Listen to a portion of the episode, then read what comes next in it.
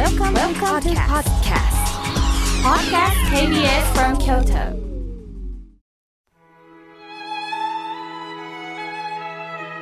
改めまして、僧侶の河村明慶です。さて今日のテーマは、人生に勝つとはどういうことについてお話しいたします。ある政治家さんは、強い日本を作りたいと呼びかけています。強さとは何でしょうか？誰にも負けない人のことでしょうか？どんな困難にも立ち向かえる人のことでしょうか？皆さん、じゃんけんというのをしたことありますよね。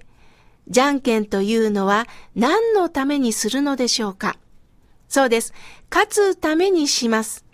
では、じゃんけんで負けてくださいと言われたらどうしますか？意外にじゃんけんで負けるっていうことは習わなかったですよね。勉強もスポーツも仕事もすべて勝つということで私たちは育てられたように思います。では、社会に出て人間関係の中で皆さんは常に勝ち続けていますか ?5 年前だったでしょうか？今では大人気の女性経済評論家 K さんとトークショーをしたことがあります。K さんはカリスマ的存在で大人気です。誰もが彼女のようになりたいと必死でメモを取っています。彼女のお話が終わった時、司会者さんが、K さんに質問のある方と呼びかけました。すると会場から手が上がり、すみません。K さんのようになれない人はどうしたらいいですか？と質問されたのです。会場はシーンとなりました。すると彼女は柔らかく、では、妙慶さん、この質問に答えてくださいって振ってくださったのです。これもまた会場は大爆笑です。私は人生に価値があるということは、一方で負ける人もいるということです。人間というのはいつも勝ち続けているとは限りません。負けた時に本当の人生を知るのではないでしょうか。隣におられる K さんは何でもできる女性に見えますが、実は陰でたくさん泣いてこられたのではないでしょうか。親鸞というお坊さんは人生のどん底を経験した時に本当の救いが見えるとおっしゃいました。だから倒れていいんです。なぜならこの大地が支えてくださいます。起き上がる時もこの大地が支えてくれます。大地にしっかり私たちは支えられてるということにまず気がつくことが大切なんですよね。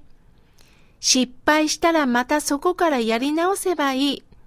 成功したら調子に乗るなよと足元を見ればいいのです。大切なのは正しい教えをいただき、それを信じて歩いていくことです。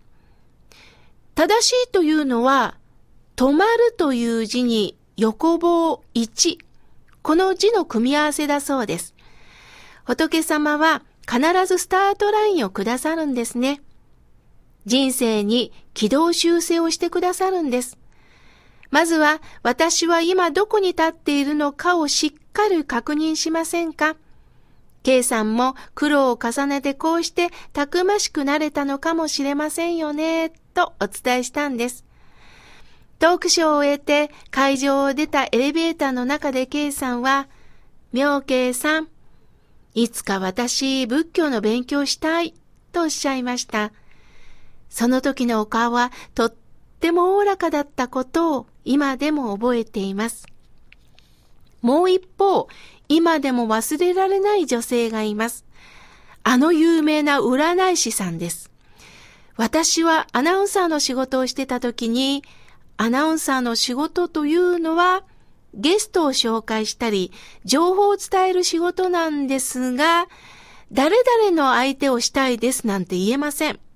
やはり、与えられた方をご縁として、私なりにご紹介したり、その方のお話をするということをさせていただきました。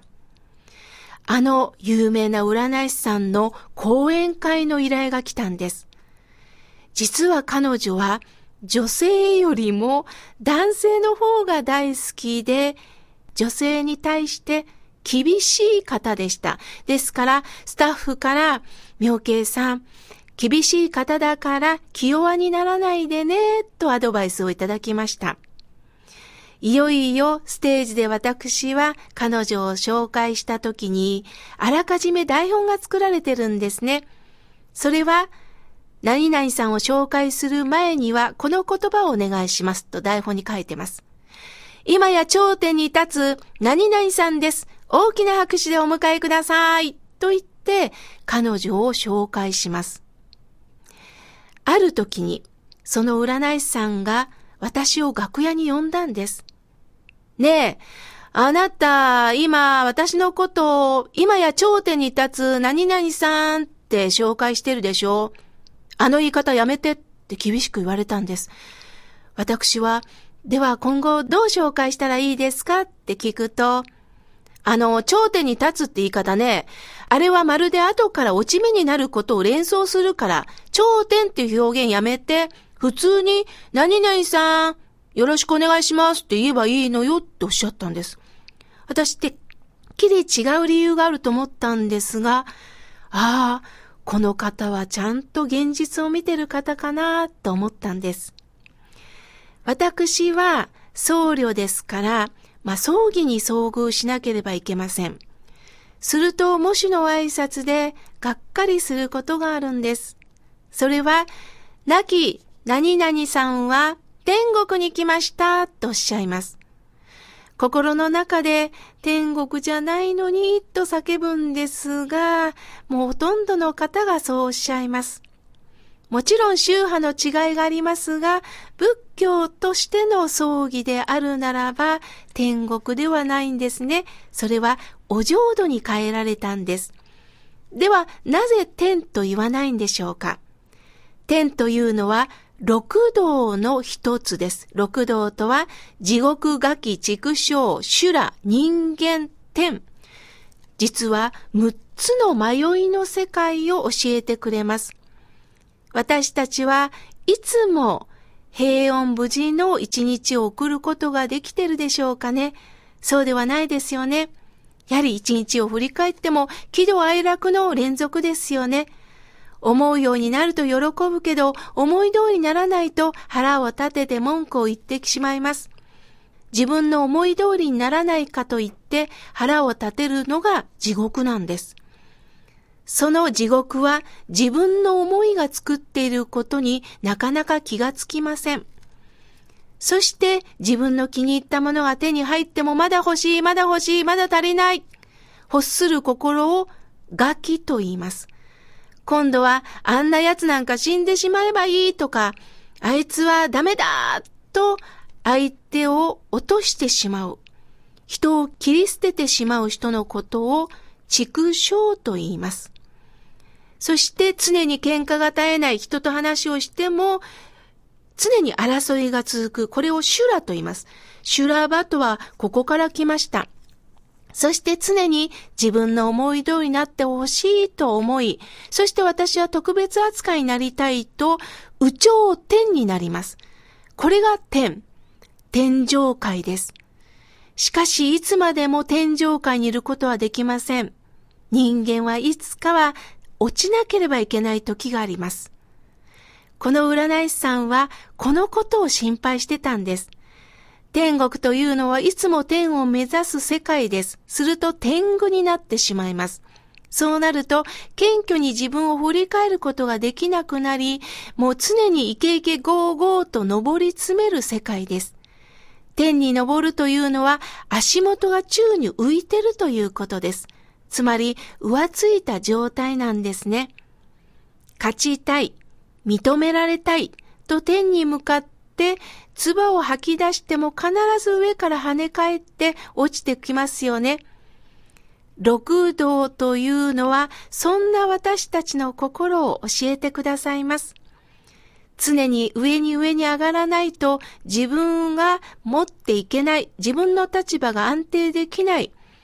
それは落ちることに不安を持って落ち着けない心の現れになるんです。そうではなく、親鸞上人は、私のいる場所、自分の今の立ち位置をしっかりと見ましょう。足元をしっかりと見ましょう。あなたはこの大地で生きていけるんですよ。安心してください。それを教えてくれるのがお浄土なんですね。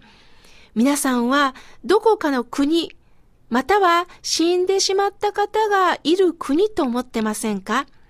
それだけではないんですよ。生きてるうちにどうか安心して生きていける大地をいただいてほしい。これがお浄土なんです。字の通りお浄土の浄は清らかな土、大地のことです。争うことのない大地のことなんですね。しっかり足元を大地につけ、常に上に上に上がることばっかりを目指すんではなく、あなたの速度でコツコツと歩いていけばいいのです。落ち着きを持つとは、一度大地に心を落ち着けて生きていく。これが落ち着くと言います。どうかあなたを受け止めてくれるこの居場所があることをどうか知ってください。勝つことを目指すと負けることから逃げるようになります。強さだけを求めると自分の弱さをカモフラージュして生きることになります。勝ち負けを前提に生きるんではないんです。どんなことがあっても、これが私なんだよな、これでいいんだよな、そううなずいて生きていきましょう。